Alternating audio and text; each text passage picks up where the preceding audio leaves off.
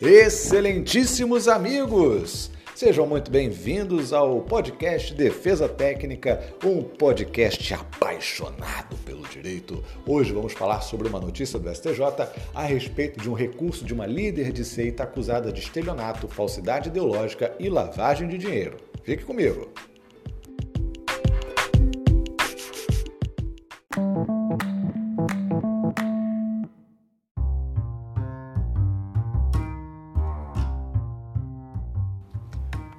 Diz assim a matéria no site do STJ. O presidente do Superior Tribunal de Justiça, ministro João Otávio de Noronha, não conheceu do recurso ordinário apresentado por uma psicanalista acusada de liderar uma seita religiosa usada para a prática de crimes de estelionato, falsidade ideológica e lavagem de dinheiro. O recurso foi interposto contra a decisão da quinta turma que rejeitou um pedido de trancamento da ação penal que apura os fatos por se tratar de recurso manifestamente incabível, que não suspende nem interrompe o prazo para interposição de outros recursos, o ministro determinou a certificação do trânsito em julgado da decisão da quinta turma, encerrando a tramitação do caso no STJ. Segundo a denúncia do Ministério Público, a psicanalista era líder do grupo que realizava diversas ações criminosas utilizando a organização de uma seita religiosa criada na década de 1990 no Maranhão.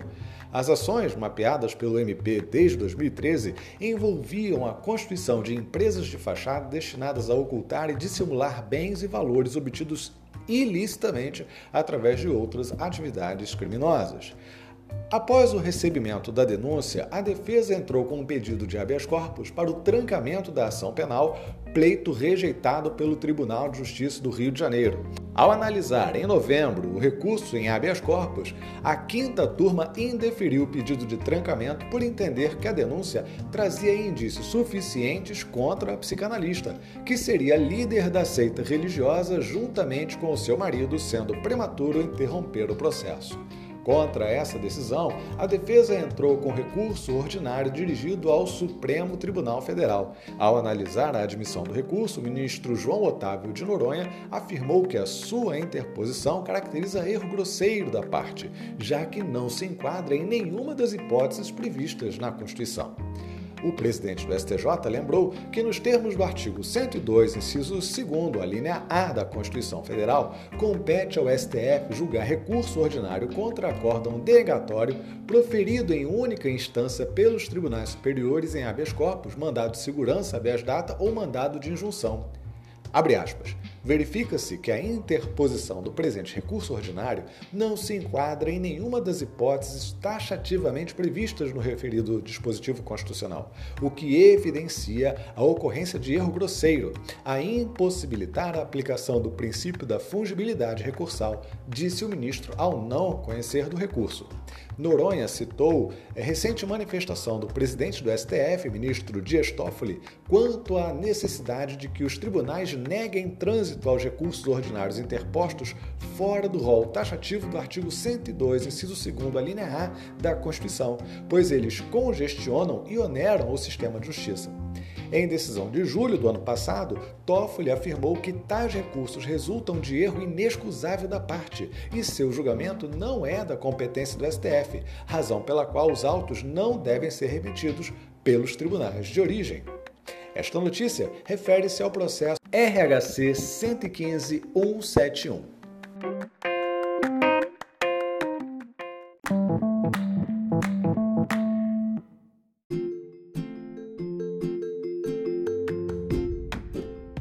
A notícia do STJ é muito interessante. Isso porque trata de uma suposta psicanalista que era líder de uma seita religiosa criada para dar golpes nas pessoas, para aplicar estelionato, falsidade ideológica e uma série de outros crimes. Ah, então, essa pessoa, essa suposta psicanalista, foi denunciada depois de uma longa investigação que mapeou as suas atividades desde 2013. Ela foi, é, ela foi denunciada pelo Ministério Público do Estado do Rio de Janeiro, ela com mais 14 pessoas por esses crimes que eu acabei de falar e outros também, lesão corporal gravíssima, atentado violento ao pudor e uma série de outros crimes muito graves. Então, ela é, recorreu, ela teve a, a, sua denúncia recebida pelo juiz de primeiro grau, ela impetrou um habeas corpus no Tribunal de Justiça do Estado do Rio de Janeiro. Esse habeas corpus foi denegado pelo TJRJ e ela impetrou um recurso em habeas corpus que foi para o STJ e também foi é, denegada a sua ordem. A pergunta que fica é: é possível a impetração de um habeas corpus trancativo? É possível ajuizar um, um HC para trancar, para impedir que a ação penal se desenvolva? Sim, é possível, mas apenas nos casos extremamente excepcionais. Quando não houver justa causa, quando a, o recebimento, quando a ação penal for teratológica, quando for manifestamente atípico, em situações muito excepcionais, é que se permite o HC, o habeas corpus trancativo. Neste caso, impossível se falar em habeas corpus para trancar a ação penal, porque, segundo o ministro Reinaldo Soares da Fonseca, não existe nenhuma inépcia, não existe nada que justifique o trancamento do processo penal. A denúncia do Ministério Público está perfeita.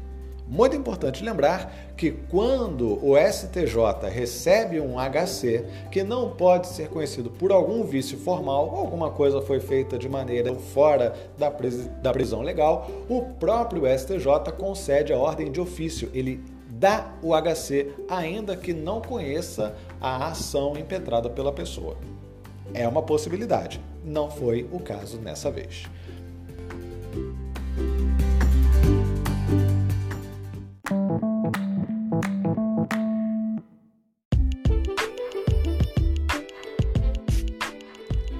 Não deixe de curtir, compartilhar e até a próxima!